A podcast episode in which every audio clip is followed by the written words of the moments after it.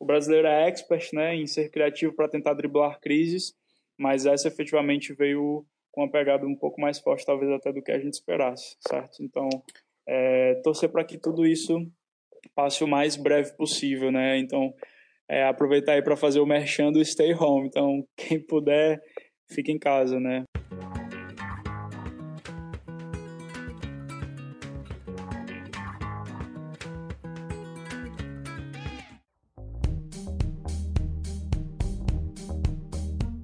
Bem-vindo e bem-vinda ao episódio do Que Jurídico dessa semana. E hoje a gente vai falar com alguém que tem um background do direito, mas que resolveu expandir o seu horizonte e buscar novas áreas de conhecimento. E hoje é um grande empreendedor. Gosto de falar que é um menino prodígio. Meu grande amigo Luiz Santos. Tudo bem, Luiz? E aí, Barreto, como é que vai, cara? Você sabe que prodígio aqui é você, né? Nossa amizade já vem de muito tempo, né? Admiração pelo outro. É um grande prazer contar com a sua presença aqui no Que Jurídico. Com certeza vai ser um bate-papo fantástico. E para a gente começar, Luiz, quero conversar contigo um pouquinho realmente sobre a tua trajetória. Eu sei que você não é tão velho assim. É, o melhor, você é experiente, mas não tem tanta idade para a experiência que você tem. É, isso quer dizer e que eu não eu... sou tão velho como você, eu entendi.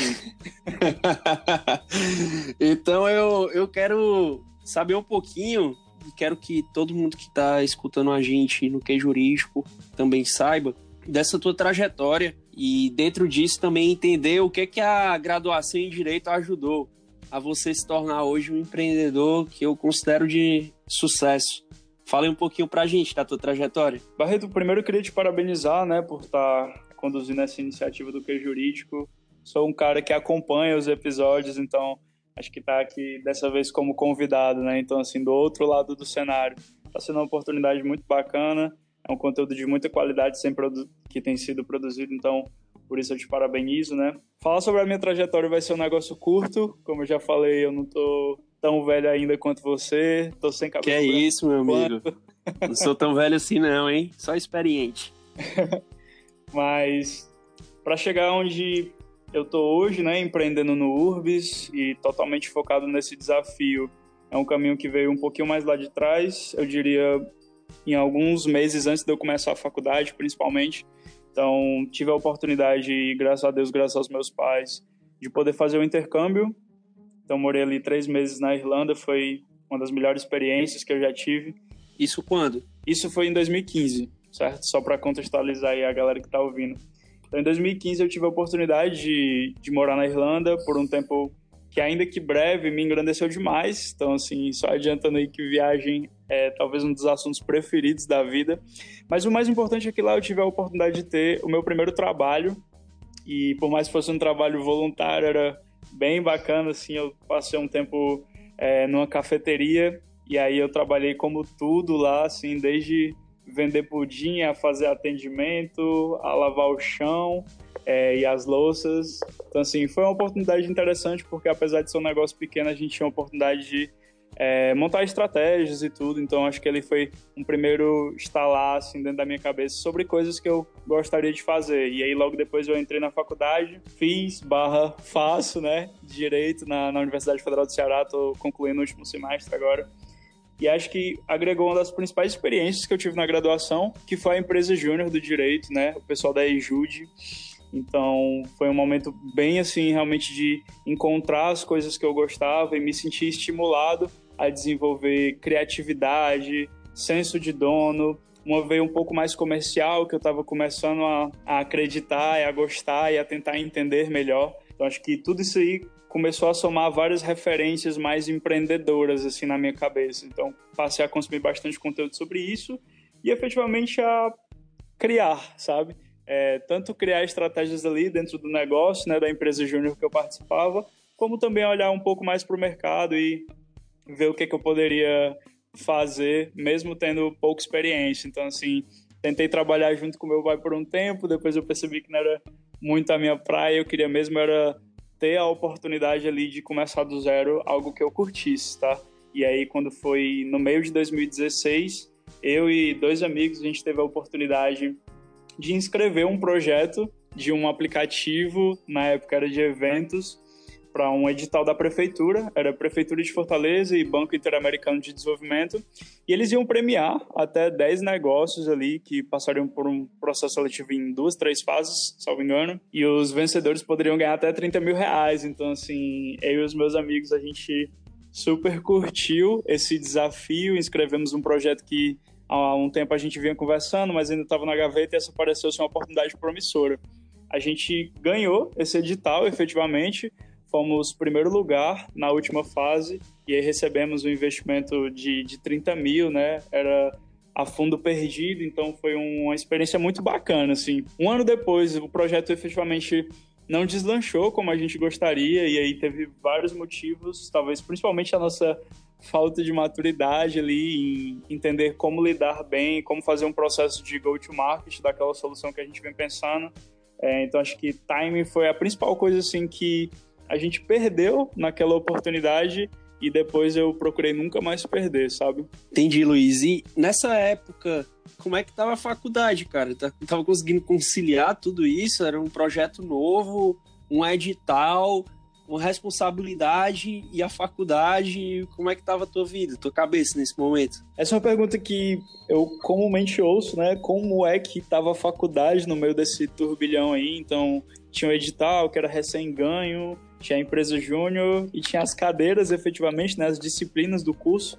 Naquela época eu estava no terceiro semestre, mas assim, uma escolha que eu resolvi viver era, cara, abraçar o máximo de aprendizado que eu pudesse ter. Então, em alguns momentos era maçante, eu praticamente não tinha momentos de descanso, né? Então, assim, de domingo a domingo eu estava envolvido em alguma atividade, fosse da faculdade, enfim, do, do que era a empresa naquele momento, ou da empresa júnior. Mas eu creio que o aprendizado valeu, sabe? Valeu a dedicação quase full time que eu tinha naquele momento. Então era difícil, confesso que eu tinha que faltar bastante aula naquela época, mas assim, em algum momento chegaria a decisão de ou eu priorizava a faculdade ou eu priorizava as outras iniciativas. E aí eu acabei priorizando as outras iniciativas, mas sabe, eu não deixei 100% de lado a faculdade entende? Eu acho que eu dei o peso necessário para aquilo que eu considerava que era mais que mais me agregava, sabe? Entre as cadeiras que eu fazia. Então, por exemplo, eu estava começando a ver contratos, direito empresarial e tudo aquilo ali estava se tornando a minha vivência nos projetos que eu fazia parte. Então, acho que eu soube dosar bem o que eu precisava extrair de melhor da faculdade e nas outras, obviamente, não tem como abraçar o mundo inteiro com as pernas, né? Então a gente fazia o que era possível ali para passar mesmo e tal, conversava com os professores e ia ajustando essa rotina. Entendi. E Luiz, nessa época que surgiu a URBS, ou foi foi mais ou menos nesse período? Foi nesse período sim. Então, um ano depois de a gente ter ganho o edital com o acabou que a gente viu que realmente não seria um negócio que a gente queria se dedicar é, do modo como a gente pensou inicialmente. E eu descobri um processo seletivo da Urbis, achei bem interessante, assim, principalmente porque já tinha tido algum contato é, em eventos que eu tinha participado e tudo, já tinha ouvido falar da empresa, eles estavam crescendo bastante na época. E aí eu entrei na Urbis de uma maneira bem sui generis, talvez, eu fiz um processo seletivo, né? Então eu entrei para trabalhar na Urbis. É, então eu não imaginava que aconteceria tudo o que aconteceu nos anos posteriores, tá? Mas assumi uma vaga de comercial lá, bem no comecinho, é, e graças a Deus eu pude contar com a oportunidade de ter sócios que me davam, além de um desafio grande, muita autonomia. Então, assim, eu acabei realmente comprando aquele desafio e acreditando cada dia mais e tendo mais a oportunidade de não só mostrar o meu trabalho, mas sim de viver o desafio em toda a plenitude, sabe? Junto com as demais pessoas que faziam parte. Então, um ano depois, em 2018, foi um caminho muito natural os meninos terem me convidado para a sociedade. E aí, daí em diante, muita coisa aconteceu. Bacana. E hoje, o que é que a Urbis está se propondo a fazer? Como era esse modelo de negócio aí em 2018? Ele sofreu alguma alteração hoje em 2020? Como é que foi essa tua caminhada de estagiário barra é, contratado para comercial depois e em algum momento que você tinha uma empresa passou a ter um emprego e do emprego aquilo se tornou uma, a sua empresa, né?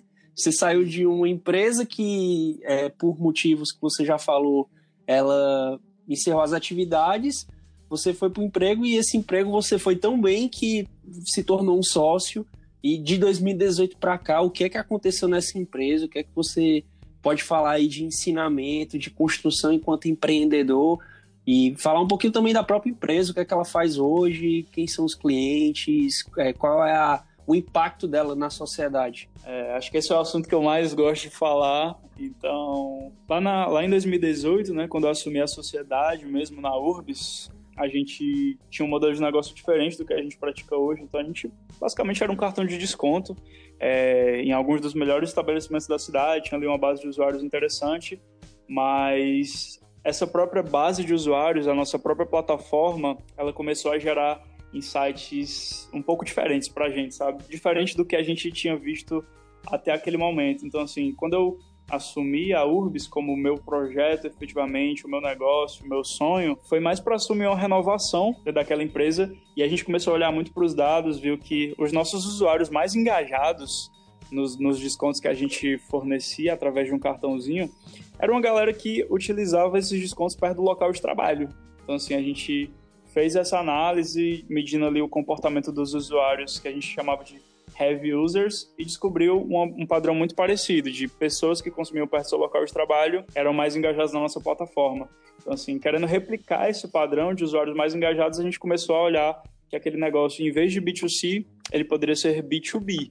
Então, assim, a gente ia ofertar uma série de benefícios que a gente tinha desde aquele momento para empresas. E aí essas empresas poderiam dar para seus colaboradores essa mudança ela veio no comecinho de 2019 e aí foi um momento bem louco, uma grande reviravolta do negócio. Então, por três anos a gente praticou um modelo de negócio determinado e aí resolvemos tomar a coragem de pivotar junto já com um novo time que eu vinha, graças a Deus, encabeçando, um time de muita qualidade. Costumo dizer que a gente nunca teria coragem, eu nunca teria tido a coragem de pivotar se não fosse por todo o impulso desse time e por acreditar principalmente em premissas sólidas e em dados. É, a gente pivotou para um modelo B2B, começamos a vender benefícios que eram mais personalizados para empresas. Primeiro a gente testou ali essas vendas junto com o RH de várias empresas, então no modelo parecido com Gympass, é, a própria Vitude, né, aquele app de, de terapia online. Mas o negócio evoluiu, então a gente olhando cada vez mais para os dados, recebemos, começamos a receber propostas para não só fazer clubes que eram voltados para os colaboradores das empresas, mas também para os próprios clientes. Então, assim, duas empresas ano passado entraram em contato com a gente para a gente fazer um clube personalizado com a marca dela, né, o que a gente chama de white label. E eu costumo dizer que isso virou toda a chave do nosso negócio, sabe? Desde que a gente começou a fazer os primeiros clubes, a gente enxergou que isso poderia ser uma ferramenta de negócio efetivamente que a empresa utilizaria para se relacionar com seus clientes, sabe? Então, assim, numa esfera de entregar um benefício que faz sentido com o dia a dia daquela pessoa, para que ela se sinta mais valorizada, tenha algo que ela possa utilizar na rotina e que agregue valor a um core de negócio que já deve ser muito bem feito. Então, assim, a gente chega em 2020 com uma proposta bem interessante, assim, de evoluir clubes de vantagem. Então, a gente entende que participa de um mercado que por muitos anos foi ineficiente, foi difícil, foi engessado, extremamente desacreditado, mas entendemos também que existem benefícios que, se forem dados na mão das pessoas certas, realmente significam um impacto na vida da, dessas pessoas, sabe? Na rotina delas, é, até no próprio bolso, muitas vezes. Então, é esse benefício correto que a gente quer entregar na mão da pessoa correta para que essa relação comece a gerar um valor agregado dentro da rotina das, das, empresas. Hoje, Luiz, são quantos usuários? Hoje a gente passou a marca de 13 mil usuários, então chegamos isso agora no começo de abril. Foi uma... Só aqui no Ceará ou já saiu do, do estado? Já saímos, já saímos. A gente começou essa expansão aí no começo de março. Foi uma oportunidade, na verdade, que chegou para a gente em São Paulo e aí fechamos o primeiro cliente lá, ele tem uma base dispersa em todo o Brasil e que a gente está atendendo hoje junto com os nossos parceiros de capilaridade nacional. Então, esses usuários aí são uma marca bem louca para a gente. Então, veja que a gente teve coragem, né? Lá em 2019, ano passado, de fazer essa pivotagem, então a gente começou do zero o negócio de novo.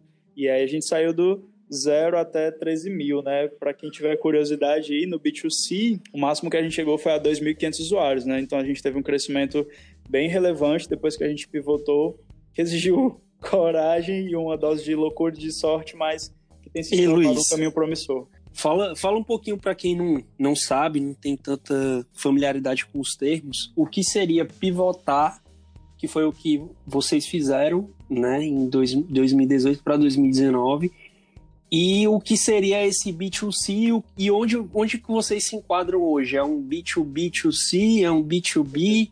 E explica um pouquinho dessas terminologias, só para a galera que não, não tem tanta familiaridade. Para ficar mais claro, né, pivotar é quando você troca o modelo de negócio da sua empresa e o modelo de negócio como sendo efetivamente a forma como a sua empresa vende, ganha dinheiro e oferta o seu produto, certo? Então, antes a gente era um cartão físico de descontos de assinatura, então pessoas físicas iam lá no nosso site, se cadastravam para ter esse benefício. E aí depois a gente pivotou, né, fez essa mudança para que a gente começasse a vender para empresas. Essas empresas, por sua vez, entregam os benefícios seja do Urb, seja personalizados para os seus próprios clientes. Então, como você falou aí, um termo ainda mais bonito, né? É um B2B2C. Então a gente vende para uma empresa que entrega esse benefício para um usuário final, sendo que esse usuário final é o cliente dela.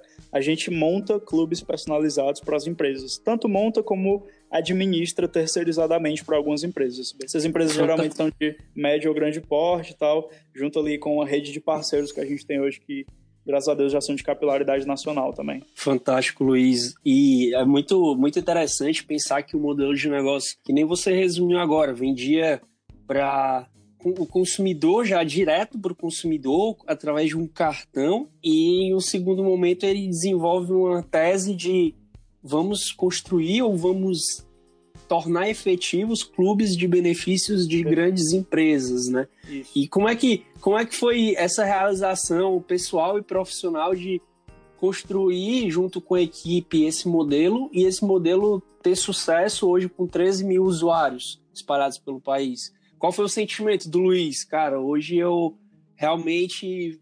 Foi uma ideia que foi construída por várias pessoas, mas eu quero saber do sentimento do Luiz. O que é que ele sentiu ao perceber que essa ideia, na prática, ela deu certo? Eu acho que, como você falou, o primeiro ponto que tem que ser citado é que foi construída a muitas mãos, né? Então, o Luiz, sozinho, ele nunca teria tido, é, acho que nem a ideia, nem a coragem de pivotar por outro lado, é um senso muito interessante de desafio, sabe? Principalmente. Então, não considero ainda que a gente é um case de sucesso ou de realização. Eu acho que a gente está grato pelo momento em que a gente está vivendo, mas se sente ainda mais assim comprometido, é, sente o peso da responsabilidade de levar o projeto a partir daqui adiante, sabe? Então, assim, o horizonte do nosso negócio ele é a longo prazo. A gente trabalha num mercado que é extremamente ineficiente, tem players que, apesar, apesar de grande, não tem foco no usuário, na experiência dele. E são essas coisas que nos movem diariamente, sabe? A gente quer criar clubes de vantagem que sejam efetivamente eficientes e agreguem valor para as três pontas, né? Para o usuário, para o parceiro e para o gestor daquela empresa que está adotando essa estratégia, certo? Que confia no trabalho da Urbis em fazer com que isso dê certo. Então, o que eu posso te dizer, cara, é que mais do que realização, eu acho que é o senso de dever, de responsabilidade, de se sentir extremamente comprado por esse desafio que está sendo muito louco de viver. Mas Fantástico. é só o começo. Fantástico, Luiz. E você falou muito de desafio. Eu acho que nada melhor, claro que a gente não vai descontextualizar, a gente não vai se é, distanciar do, do que a gente está vivendo hoje, né? E, e falando de desafio, com certeza, hoje todos os empreendedores, independente do perfil, independente do segmento, eles têm sentido uma, uma grande dificuldade e, ao mesmo tempo, uma grande incerteza dentro do, do quadro que a gente vivencia né, hoje. Algumas pessoas melhores do que outras, algumas empresas melhores do que outras, mas o que eu estou falando, óbvio, todo mundo deve saber, você sabe que é essa situação do coronavírus, Sim. do Covid-19, e eu, até lendo algumas reportagens, tinha, tinha passado por uma reportagem da Infomoney, que é um, uma das, das revistas eletrônicas que eu mais gosto, que falou muito sobre uma reportagem do começo do mês, mas que me, me, me chamou muita atenção porque eles fizeram uma espécie de infográfico com algumas medidas anunciadas pelo governo uhum. e, é, direcionadas para as empresas, né? E quando a gente fala dessas medidas, eu vou Vou falar tanto de medidas do ponto de vista tributário, questão do Simples Nacional, que a gente chama foi diferido, né? Ou seja, o prazo para pagamento ele foi prorrogado, jogaram para frente. Uhum. É, a gente tem medida de investimento dos empréstimos para pagamento de folha, é, medidas do ponto de vista de negociação trabalhista. Então foram muitas coisas feitas. Para os empresários, a gente sabe também que algumas coisas para pessoas físicas, para autônomos, né, aqueles valores que foram é, dados com benefício por meio da Caixa Econômica Federal, que ainda estão sendo pagos. E aí eu queria muito saber da tua opinião sobre tudo isso. Falei demais, mas para a gente contextualizar que realmente hoje a gente tem enfrentado mais um desses, dessas barreiras, desses problemas, entre aspas, que os empreendedores eles têm se acostumado a enfrentar, que você com certeza se acostumou a enfrentar, que eu, enquanto empreendedor, enfrento todo dia. Mas a gente sabe que esse específico tem afetado muito qualquer pessoa, né, independente da área. E aí eu queria saber de ti o que é que hoje você, enquanto empreendedor, tem vivenciado desse quadro, desses benefícios que estão sendo concedidos pelo governo, o que é que hoje você acha que faz sentido ou não, usar um pouquinho aí dessa tua, desse teu background jurídico para a gente poder conversar um pouquinho sobre o que é que você tem, tem definido desse panorama, se realmente o que, o que tem sido feito e as propostas que têm sido veiculadas, elas fazem sentido ou não na prática, né? É, o que é que você tem a dizer sobre isso? Em primeiro lugar, essa crise ela é generalizada, né? Então, há não sei quantas décadas não se vê um, um impacto tão grande na economia como esse, né? E assim, antes da economia, na saúde, na vida das pessoas, então a gente vive uma crise que ela efetivamente não escolheu gênero, cor, raça ou qualquer coisa do tipo, né? Então é um momento desafiador para todo mundo. É, os empreendedores, por óbvio, são pessoas especialmente afetadas dentro desse contexto. É, a economia como um todo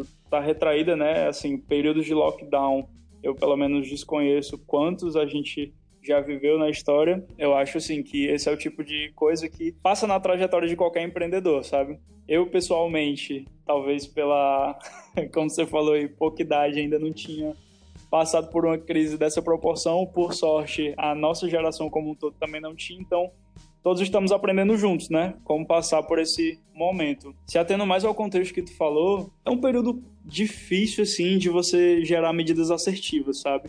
o governo tem essa responsabilidade, né? Carrega aí esse trabalho que é duro de como fazer um pacote que salve as empresas de uma, de uma falência efetivamente. Algumas das medidas que tu citou, elas se aplicam ao nosso contexto hoje, tá? Então, por exemplo, coisas como postergação da arrecadação dos impostos ali no contexto do Simples Nacional, é, as linhas de crédito que estão sendo disponibilizadas por bancos de desenvolvimento, Cara, essas são, por exemplo, duas medidas que estão super cabendo dentro do nosso contexto, sabe? E assim, enquanto startup, a gente praticamente faz conta como um padeiro faz na sua padaria, sabe? Todo, toda despesa é muito importante para a gente, entende? Então, assim, mesmo uma arrecadação ali de imposto dentro do Simples Nacional que a gente consegue postergar para pagar de uma maneira mais programada daqui a alguns meses, é um negócio que impacta dentro do rearranjo do nosso orçamento. Outra coisa, renegociação de contratos. Então, assim, foi extremamente útil para a gente, logo no começo dessa pandemia, a gente conseguir renegociar os contratos não só com os nossos clientes, mas também com os nossos fornecedores. Talvez principalmente com os fornecedores. Acredito até que o, o background jurídico se mostrou muito valioso nesse momento, né? Então, renegociação de contratos foi um tópico bastante importante junto ali com os arranjos orçamentários. Outras medidas elas já não fazem tanto sentido para a gente nesse momento. Por exemplo, é, diminuir a carga horária de, dos funcionários e juntamente com isso, proporcionalmente, o seu salário. Cara, sim, sendo bem sincero, esse é um momento em que a gente está trabalhando mais do que nunca, sabe? Tanto para se adaptar ao novo consumo das pessoas, a gente é diretamente afetado por isso, né? Poxa, quantos parceiros nossos é, estão fechados nesse momento porque são pontos físicos e aí à medida do que a gente está conseguindo correr atrás, a gente está colocando mais redes de e-commerce, por exemplo, o consumo das pessoas está migrando mais para soluções digitais e a gente tem que acompanhar. Então, assim, realmente a gente nunca trabalhou tanto e tão focado como nesse momento, sabe? Então, algumas medidas que para empresas que têm uma folha salarial maior fazem sentido, para a gente já não fazem tanto. mas as que eu citei um pouco mais no começo, elas surtiram muito efeito é, dentro do que a gente precisa. Financiamento efetivamente de banco não é um negócio que está no nosso radar hoje. Está no radar a nível de saber o que está acontecendo, ver como que está o preço do crédito ali dentro do mercado. É uma oportunidade boa de tomada, alguns dos nossos colegas empreendedores estão tomando, mas a gente, como nesse momento está portado né, por fundos, está alavancado, então a gente consegue passar com menores prejuízos possíveis por esse cenário, beleza? Então, assim, já havia uma movimentação anterior que deu para a gente uma certa segurança, um certo arcabouço ali é, financeiro para poder passar o, o, máximo possível sem dano por esse momento de pandemia. Bacana, Luiz. Eu acho que falando um pouquinho sobre o minha percepção dentro dessas medidas, eu vejo que em algum momento elas foram muito faladas, é, pouca atitude efetivamente. Então se falava muito do que seria feito, mas pouco publicado. E a gente que é do direito, a gente sabe que é, a partir do momento que eu falo, mas eu não publico nada, eu não tenho um decreto falando sobre aquilo, um uhum. projeto de lei, eu não tenho nada, cara, aquilo ali é só palavra. Eu não vou amanhã, se o ministro da Economia falou que a gente vai receber um determinado empréstimo com juros abaixo do, do que se, se havia praticado, mas não existe nenhuma regulamentação sobre isso, amanhã eu vou bater no banco e o banco vai falar para eu ir embora. Exato. Então, eu acho que demorou um pouquinho a se viabilizar e a se formalizar essas propostas, mas eu acho que o que foi formalizado hoje tem é o que você falou, para alguns setores específicos, para alguns segmentos específicos, parte dessas propostas tem funcionado, já para outros nem tanto, mas aí tem outras propostas que estão sendo aplicadas. E eu acho que realmente se deu um pouquinho mais de tranquilidade, mas nós sabemos que nesse momento ninguém tem tranquilidade. Uns estão crescendo, mas pensando lá na frente, e outros que estão caindo estão pensando em se reestruturar, né? Eu acredito que isso aí tenha passado muito pela tua cabeça também, né, Luiz? Com certeza. Na verdade, Lucas, assim, é um consenso pra gente, né? Ninguém vai passar em branco por esse momento, cara. Ninguém vai deixar de ser afetado, mesmo que indiretamente. Então, esse período aí que você mencionou, então havia uma notícia que dava uma certa esperança para alguns empreendedores, mas a instrumentalização daquilo ali demorava. Então, cara, teve gente que quebrou, entendeu? Quebrou nesse meio período, porque a maioria das empresas no Brasil, elas vivem uma realidade de fluxo de caixa que é um negócio desesperador, sabe? Então, tem gente que não conseguiria ficar mais de 30 dias fechado, sabe? E muitas dessas empresas não foram socorridas a tempo. Então, assim, existem empresas que já quebraram, sabe? E esse meio tempo aí acredito que tenha sido o período mais delicado, sabe? Tem muito empresário ainda que está dormente, tá sem entender o que está acontecendo, como reagir diante dessa situação. Mas o que eu acredito que a gente mais precisa se conscientizar é que não é só o período do isolamento, sabe? Também tem o pós-isolamento. Então, estar acompanhando o que acontece no mundo e os países que sofreram a pandemia mais violentamente antes da gente é um bom indicador do que pode vir acontecendo no nosso cenário econômico, tempo de recuperação, etc. Isso é bom para a gente poder se programar, mas realmente é um período que está massacrando uma quantidade significativa de empresas, sabe? E principalmente, teve muitos desses pacotes que vieram para socorrer pequenas, médias, as grandes empresas em geral. Tem uma programação ali, né, de, de caixa que é muito mais estável, estra estratégias a longo prazo, mas o que me preocupa realmente é o micro, sabe? O microempreendedor talvez seja o cara que mais esteja sendo afetado, é, juntamente ali com, com os trabalhadores informais e tudo. O brasileiro é expert né, em ser criativo para tentar driblar crises, mas essa efetivamente veio com uma pegada um pouco mais forte, talvez até do que a gente esperasse, certo? Então, é, torcer para que tudo isso passe o mais breve possível, né? Então, é, aproveitar aí para fazer o merchan do Stay Home. Então, quem puder, fique em casa, né? Para que tudo isso se recupere o mais rápido possível. Talvez daqui a um ano, dois, três, não sei quantos, a gente vai ouvir esse episódio e lembrar do que a gente estava vivendo nesse momento de pandemia, né? É, mas a certeza é que uma hora isso vai passar e a gente vai chegar é, vivo do outro lado, certo? Espero que o máximo de pessoas e de empresas também cheguem. Com certeza, Luiz. Concordo 100%, assim embaixo. E eu quero tocar no, no assunto, já que você falou muito de dois, três anos para frente. Primeiro, Luiz, duas empresas na bagagem, já quebrou empresa, já está construindo empresa de sucesso, mas ainda não terminou a faculdade. Cara, quantos anos você tem? que você falou tanto, cara, mas fala pro pessoal, quantos anos você tem? É, nunca costumo trazer atenção para isso, né? Acho que ser jovem nunca é motivo para se dar bem ou se dar mal. É só um fator a mais aí dentro das nossas atitudes. Mas hoje eu tô com 23 anos, recém-completos, então foi no mês passado, meu aniversário. Não são nem duas, né? Na verdade, são três empresas. Ano passado, no meio de vários turbilhões, acabou nascendo um spin-off do Urbis. Então, junto também com outros projetos, a gente abraçou uma oportunidade que aconteceu no meio do caminho, é, mais ali dentro do mercado turístico. É, então, assim, já são três empresas nessa bagagem. Acho que ela está ficando mais robusta e mais interessante ainda é uma experiência muito. É, não quero minimizar, mas tipo assim, eu vejo que eu tenho muito a aprender, sabe? É um caminho muito longo pela frente, mas que por outro lado eu desejo abarcar isso como um projeto de vida, sabe? Então, isso é principalmente a coisa que mais me dá satisfação hoje. Eu gosto de criar projetos, eu gosto de desenvolver esses projetos, sabe? Vê-los crescer, é, gerir times, cara, resolver problema é um negócio que realmente me atrai. Principalmente e... se for um problema grande e difícil.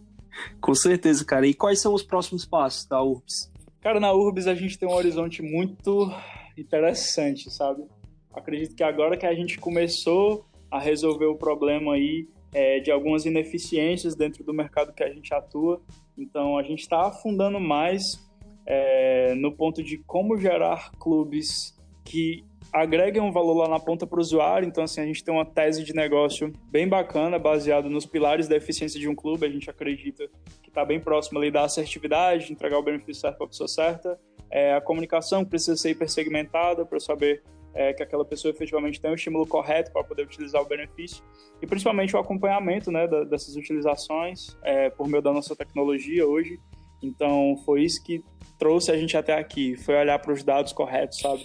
Então, essa tese aí a gente acredita que está mudando a maneira como é, os nossos clientes, primeiramente, fazem esses clubes de benefício e já começa a chamar a atenção, sabe? Então, mesmo sem um posicionamento digital até, sei lá, mês passado, a gente já vinha recebendo algumas propostas aí para assumir alguns clubes. Então, o horizonte disso só está começando. A gente quer cada vez mais entrar em clubes de empresas maiores, né? Então ali na casa já das centenas de milhares de usuários, quem sabe daqui a algum tempo dos milhões de usuários. E principalmente a gente trabalha para conectar comunidades de empresas e pessoas aos benefícios certos, né? Hoje esse é o propósito que está guiando a nossa empresa. E quando a gente fala de conectar comunidades de empresas e de pessoas, cara, 13 mil usuários ou uma rede de um pouco mais de 100 parceiros ainda não é nada, sabe? E assim, olhando para as maiores empresas do Brasil, praticamente todas têm clubes. Então, assim, operadoras de telefonia, bancos, os grandes planos de saúde, é, os próprios, as próprias é, empresas de tecnologia que estão mais em voga hoje, né? Nubank, Inter, XP, cara, toda essa galera está pensando em criar ou já tem estruturas de benefício. Mas será que elas são eficientes, sabe?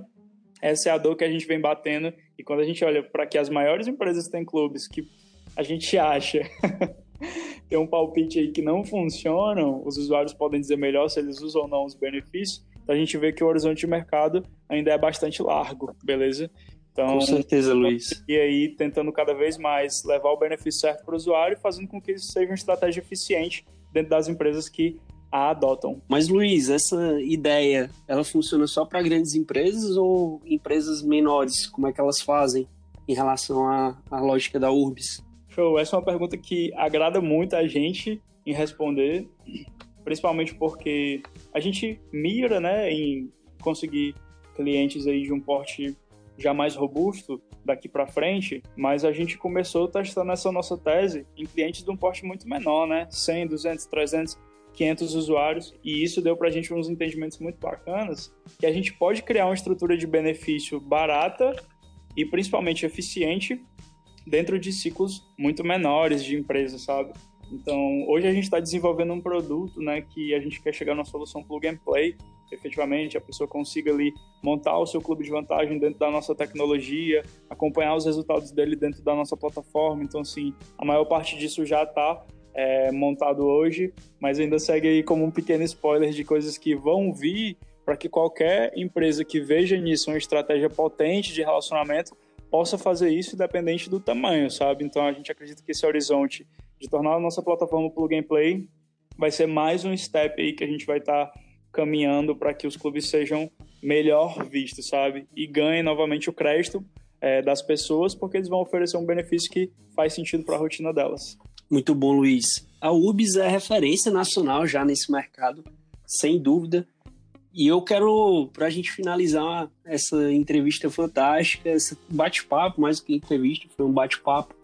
Quero te perguntar um negócio que eu sempre pergunto para todo mundo, que eu acho que é a principal, o principal questionamento de qualquer episódio. Luiz, qual é o teu hobby? O que, é que você gosta de fazer quando não tá trabalhando, meu amigo? Cara, hobby é um negócio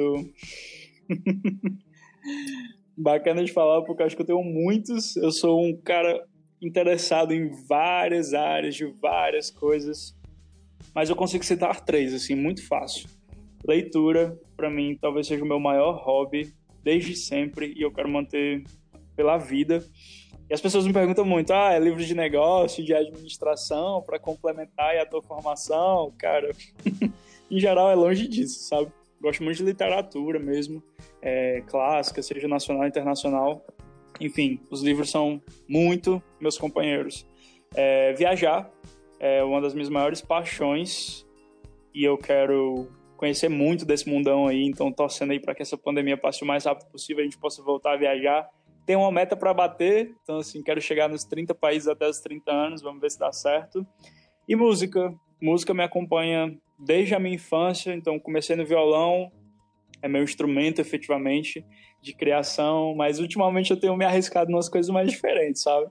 Então assim, um pouquinho no piano, um pouquinho na produção musical ali, acompanhando também um gosto que eu tenho desenvolvido por música eletrônica, então as coisas estão fazendo bastante sentido no universo da música. Acho que tudo está se juntando aí é, para avançar nesses hobbies, beleza? Então acho que esses três aí devem somar as coisas que eu mais gosto.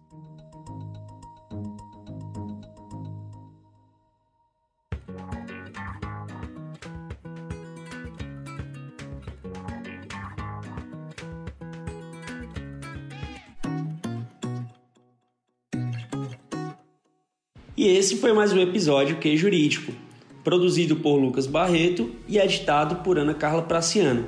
Quer conhecer um pouco mais sobre os cursos e palestras promovidos pelo Que Jurídico?